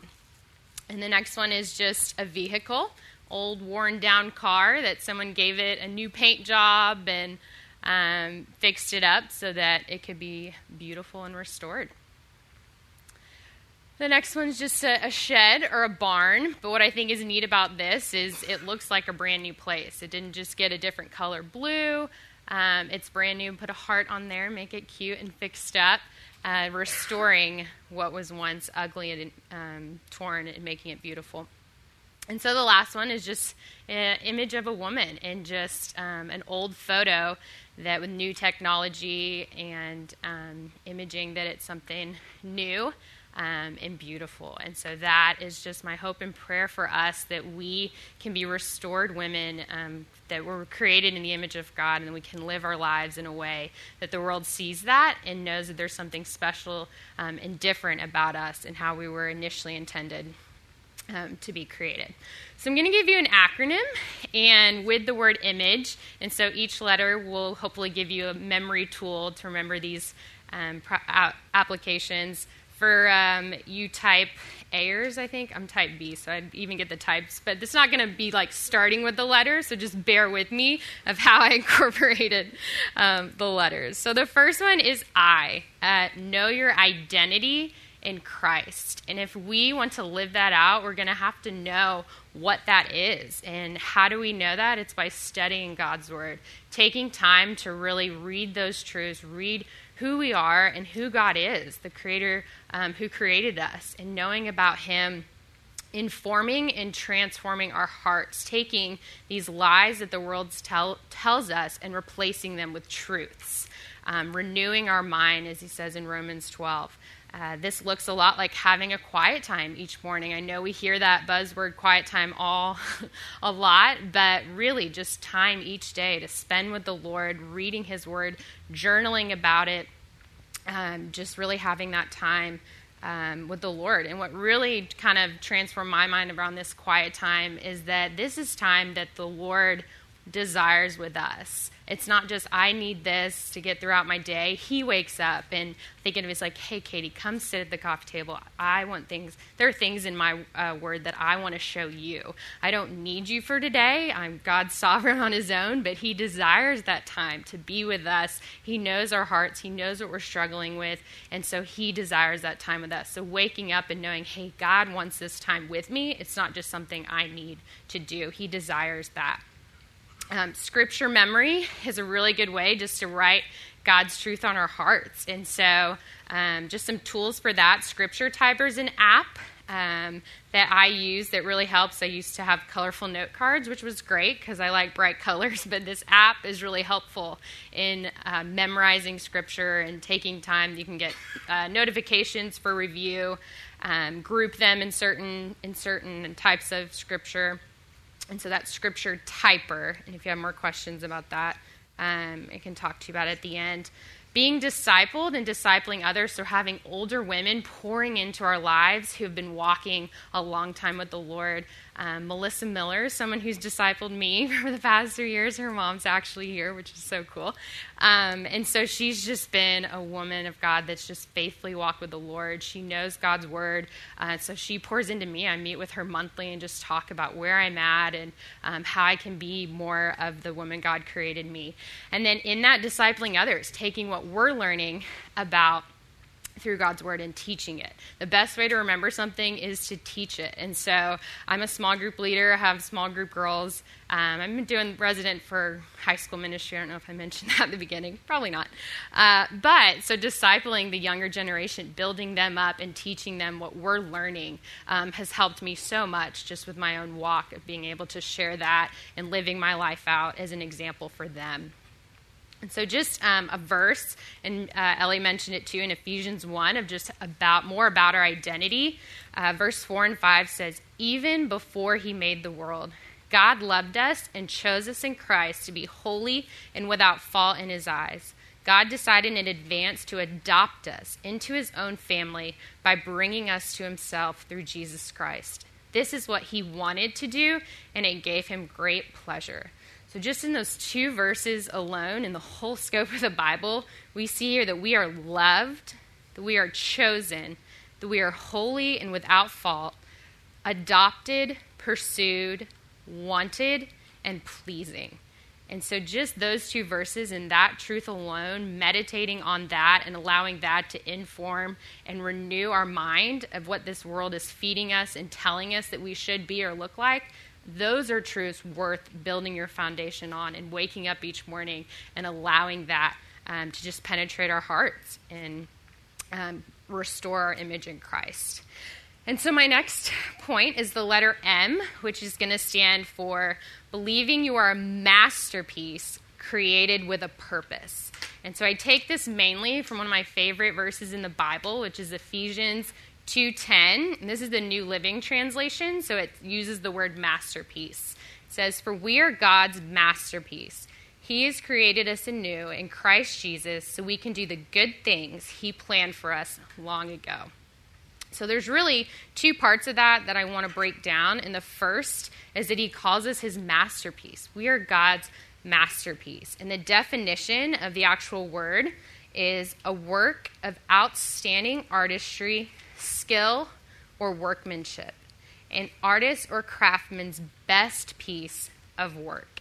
So to think of that, the God, the creator of the universe, the heavens, the lands, the most beautiful mountainside we've ever seen, the ocean tide, whatever that looks like, Grand Canyon, he considers us his masterpiece, his best piece of work. And Janie touched on that we as women are the pinnacle of God's creation. His final touch on everything that he said was good, and he then he made a woman to just complete it and finish it. And so to think of that, that we're God's masterpiece. Um, and just taking that a step further, and this is something that um, just really uh, just was a the word is, but um, to think that every single person in this world is created so uniquely and differently. No one in this world that ever has lived or will, will will live looks like us, thinks like us, has our exact eyes, our nose, our mouth, like just the physical features of us, but also the personalities that nobody likes the same things that I will or do the same things or have the same story of how I came to know the Lord and what um, that means for me. That everyone is so uniquely different with their own stories. That in itself is just a masterpiece and just the vastness and sovereignty of our God.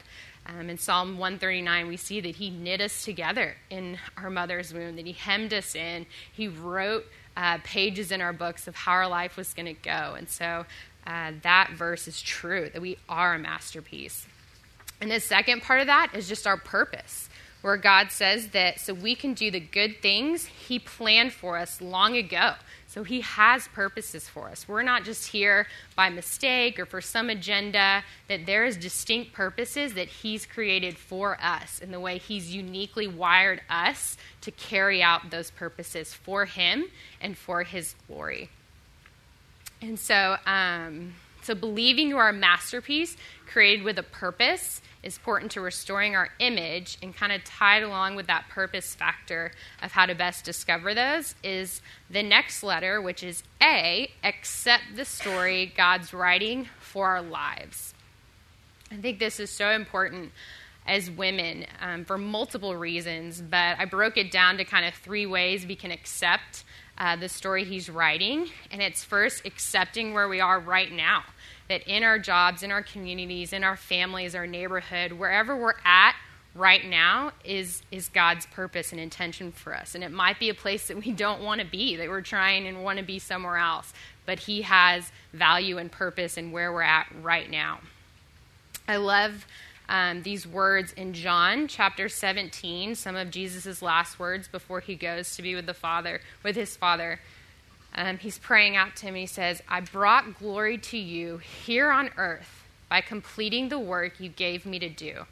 Now, Father, bring me into the glory we shared before the world began. So, the first part of that, just saying, I brought glory here on earth by completing the work you gave me to do. I find it fascinating that Jesus didn't come and and just save everyone. I'm like, Jesus, you were here. What about this city and those people and and that, you know, um, that. And he's just no i had a specific plan here and a purpose that the father sent me to do. And so we are now here to carry that out in our specific purposes here on this earth. And so that we stand there at the end of our lives saying bring me into the glory. If we've trusted in christ and the gospel and we know we're spending eternity in heaven we can say that thing same thing uh, when we arrive and see our father in heaven. So accepting where we are at right now and then accepting where we've been. And this is a hard one. Um, I have a very colorful past before I came to know the Lord. Tried to find my significance and worth in so many other outlets, um, and just got very much disappointed in every single one of um, those strivings to find my identity in. And so, accepting that those were the choices I made, and those are the mistakes I made, and those are my mess ups, and still some sin struggles. Not that that I'm confined to, but that you know, when in my flesh and my temptations, I want to look for men, or look to men for my identity, or I want to look to food to come for me in those moments. But knowing that, hey, even those things God can use. He can use our past stories. He can use our mistakes and mess ups um, one, to just help others who are going through those same situations, other girls that are trying to find identity in men and relationships or, or whatever that looks like um, in our performance, things that we can do. And so just using those past struggles um, to help us um, just come to know the Lord more and draw us closer to Him as He heals and redeems that and then uses our story um, to share with others and then accept where we're going. And so, what this really ties into is just unmet longings of places we want to be. I want to be at that moment. Um, I want a better job. I want you know better friends or better better husband, or I want a husband, or I want children that are more well behaved. Whatever that looks like. Um, unmet longings can hinder where God has us right now and accepting the story that He's writing for our lives. And um, but I love that um, our desires, the good desires that we have, can draw us closer to the Lord. And so we see this, or I love seeing this most in Hannah in 1 Samuel chapter 1 as her desires for a child. She continues to go to the Lord and just pouring out her heart. Um, in verse 10, it says, In her deep anguish, Hannah prayed to the Lord weeping bitterly. So, this was a desire that she wanted a child, and instead of just taking that and trying to control it on her own, she was going to the Lord. She was laying that desire at his feet and praying that he um, would respect would answer her prayer and he did in this instance but i know there are many prayers that we've continuously prayed for that have just not come about that the lord hasn't answered and we have to trust that um, that He is good, that He's still a good Father, that He has plans for that, even though the prayers that we've prayed for have not been answered, that He does hear them. Um, and so accepting that where we're going trusting our future to the hands of a loving Father. So, just some verses to really um, bring to light that He does have plans for us. Um, and you can write these down. I don't think I put them up. But Psalm 37 23 says, The Lord directs the steps of the godly. He delights in every detail of their lives. And so I've been really meditating on this lately in the uh, with residency program coming to an end in May, and just trusting that the Lord's going to direct my steps for where He has after this. I don't know, but trusting him with that and that he delights in every detail. So every moment is just not by mistake, that every detail has a purpose and a plan, and he wants to make himself known day after day of, hey, I'm with you and I love you. Don't worry about what's ahead. Today has enough trouble on its own. And so trusting uh, that verse. And then also Proverbs 16.3 says, commit to the Lord whatever you do, and he will establish your plans. And then Psalm 33:11, but the Lord's plans stand firm forever. His intentions can never be shaken. So, just great truths to remember as we um, accept the story God's writing for our lives. And then moving on to uh, the G in the word image, and this is four G's, so bonus here, maybe kind of cheesy, but using your gifts for God's glory and the gospel. So I'm going to spend most of this point um, at 1 Corinthians chapter 12. So if you have your Bibles, I'll kind of be jumping around throughout that throughout um, that chapter. And there's really three questions that I want to ask um, about using our gifts. And the first one is Are we using our gifts within a body? So in this chapter, um, Paul is comparing the physical body with the body of Christ. And so in verse 12, it says, Just as a body, though one, has many parts, but all its many parts form one body, so it is with Christ. And then down in verse 27, it says, Now you are the body of Christ, and each one of you is a part of it. So, my question is Are we using our gifts within a body? Are we in community? Are we running with other women who are believers and want the same things uh, for their identity, who are trying to you know figure out this Christian life and with all these struggles and temptations and um, just hardships? Uh, we need each other. It says in verse 20, uh, 26 if one part suffers, every part suffers with it. And if one part is honored, every part rejoices with it. And so, having other um, people around us that can point us to these truths and remind us of, hey, if you suffer, I'm with you in that. Like, let's talk about that. Let's see what Scripture says about that. Um, in verse 21, it says, The eye cannot say to the hand, I don't need you. And the head cannot say to the feet, I don't need you. So, just saying that we can't claim that we don't need people. We can't be in isolation. We do need each other to help point us back to Christ in those moments where we want to turn away. This can also look like church membership, being a part of a church, being plugged in, serving in that church, using your gifts to serve that body, um, whatever that looks like. And so then the next question is Do you know your specific gifts to use? Uh, in that same chapter, verses 4 through 7, says there are different kinds of spiritual gifts, but the same Spirit is the source of them all.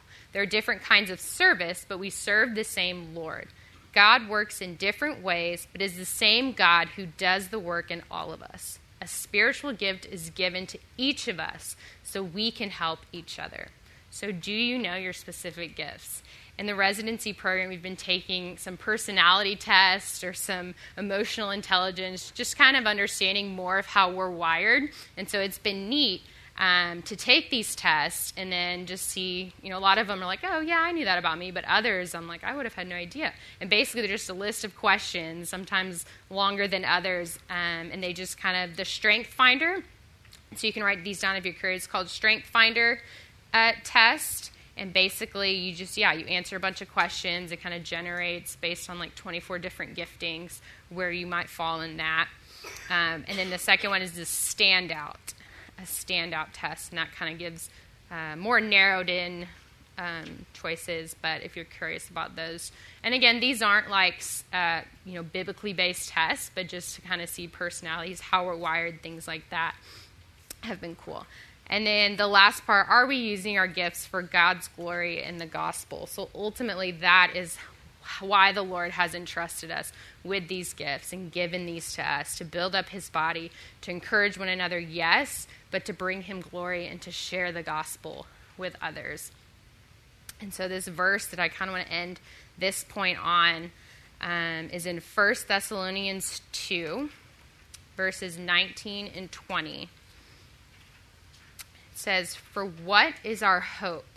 Our joy, or the crown in which we will glory in the presence of our Lord Jesus when he comes? Is it not you? Indeed, you are our glory and joy.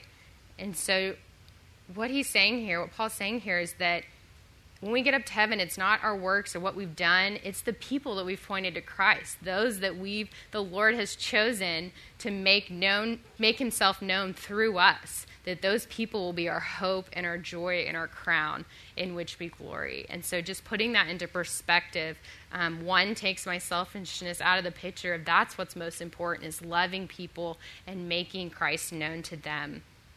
Um, again, he doesn't need us, but he wants to use us. That shouldn't be a burden or a pressure we feel that okay, how many people are going to be up in heaven that I that the gospel is made known through me? Um, the Lord knows that, and He has uh, that laid out, but He wants to use us.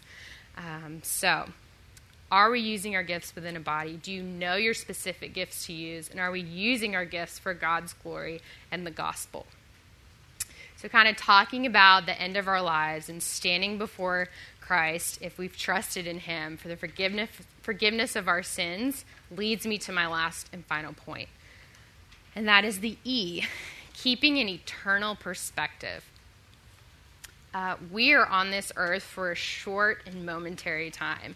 Uh, we are a mist that appears for a while and then vanishes, is in um, the book of James. And so first just that kind of settling our, you know, our, our um, for me, like the control of, okay, I've got to get everything right, or I have such a big responsibility here. Well, yes, we are entrusted with the gospel and sharing that, but our lives are just brief and momentary.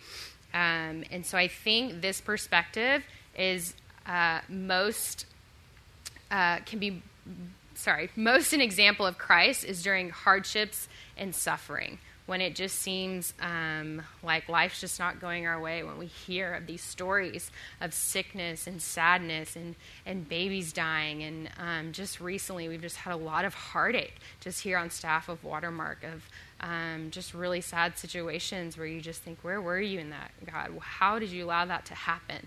Um, and so I, I know that having this eternal perspective um, and trusting that suffering brings us closest to the Lord and that He even has purpose in that um, is what the world looks at and says, How do you find hope and joy in the midst of that? Um, and so I have a few verses, and I'll just read the first one. But Romans 3, just talking about the purpose of suffering, says, Not only so, but we also glory in our sufferings because we know that suffering produces perseverance. Perseverance, character, and character, hope. And hope does not put us to shame because God's love has been poured out into our hearts through the Holy Spirit who has been given to us. So, just seeing that suffering produces perseverance, and perseverance, character, and character, hope. Um, and in the moment, it doesn't feel like that. When you're suffering or mourning the loss, it, it doesn't feel like that. Or if you've been waiting a long time for the Lord to answer a prayer, it doesn't feel like that. But and then in James saying, consider it joy um, in those moments. Um, and so, what I really want to end on is just an example um, of a friend of mine. Um, she's in her 20s, she's our, uh, my age, and um, she's been serving with student ministries for a few years and then recently got on staff here at Watermark and she was just sitting at her desk and she realized that um, her cancer had come back. So she had gone through chemo treatment um, was free of it and then realized it was back. And so right now she's currently going through treatment again for the second time. Um, she has hodgkin's lymphoma so i don't know a whole lot about it. Um, but basically right now they're killing her immune system completely and then doing a stem cell transplant to put those cells back in. Um, and then basically installing a brand new system, and then for the next 100 days trying to reboot that system, and hopefully in an environment where Hodgkin's lymphoma won't um, grow. And so she sent us an email just kind of explaining all this, and she just sounds so positive, and I'm excited to be back with y'all. You know, there's just 100 days, and, and I'm just like, how do you have that hope and joy? And then I remember, okay, this is Holly Timms who has walked faithfully with the Lord for a long time, and she's prepared for this. She knows that this is short and this is momentary. Um, and at the end of her email, this is what got me the most. This is her long term prayer request is that God would use this time in our story to bring others to know Jesus. The people we interact with at the cancer center and hospital, and specifically my parents and my brother. And then she ends it with this verse And this same God who takes care of me will supply all your needs from his glorious riches, which have been given to us in Christ Jesus. Philippians 4:19. And so this is a woman who knows her identity is in Christ. It's not in cancer. It's not in what this world tells her that she needs to be or become, or those lies that we touched on earlier. She knows her identity is rooted in Christ, and she's prepared for this time because she studies God's word. She knows what it says that He loves her with an everlasting love, that He will be with her through all of this. She knows that she's a masterpiece, even finding cancer, even being bald for the second time. She finally was so cute. She'd been monitoring how her hair's been growing back and having to get it cut in different ways, just having short hair. And so, um, but that that didn't shake her. I mean, yes, it shake her. And she's hard, but um, she just talked about I'm sporting a new look now and sent us a picture of her um, in her beanie. But she knows she's a masterpiece, even fighting cancer, and that God has purpose for it. She's accepted that this is her story, that this is what her life's going to be like, as her husband Blake has as well, and is walking with, through this with her so faithfully. Um, she's using her joy and positive spirit, are her gifts, to share the gospel with the, her hospital staff and her family. That she's praying that through this, that her parents and her brother would come to know the Lord because she knows that that's what's most important. And so, in that, she's keeping an eternal perspective. She knows that this is, again, short and momentary. Um, as this is just her short time here on earth, but using what God's given her, in her circumstances, to bear the image of Christ, even in the midst of hardships and suffering. So I want to end with a verse in 2 Corinthians chapter 4 that's really tying in Holly's story and just um, keeping that eternal perspective.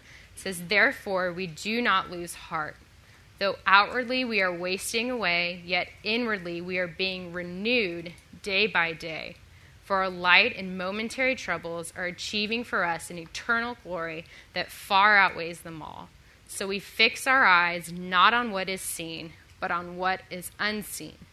Since what is seen is temporary, but what is unseen is eternal.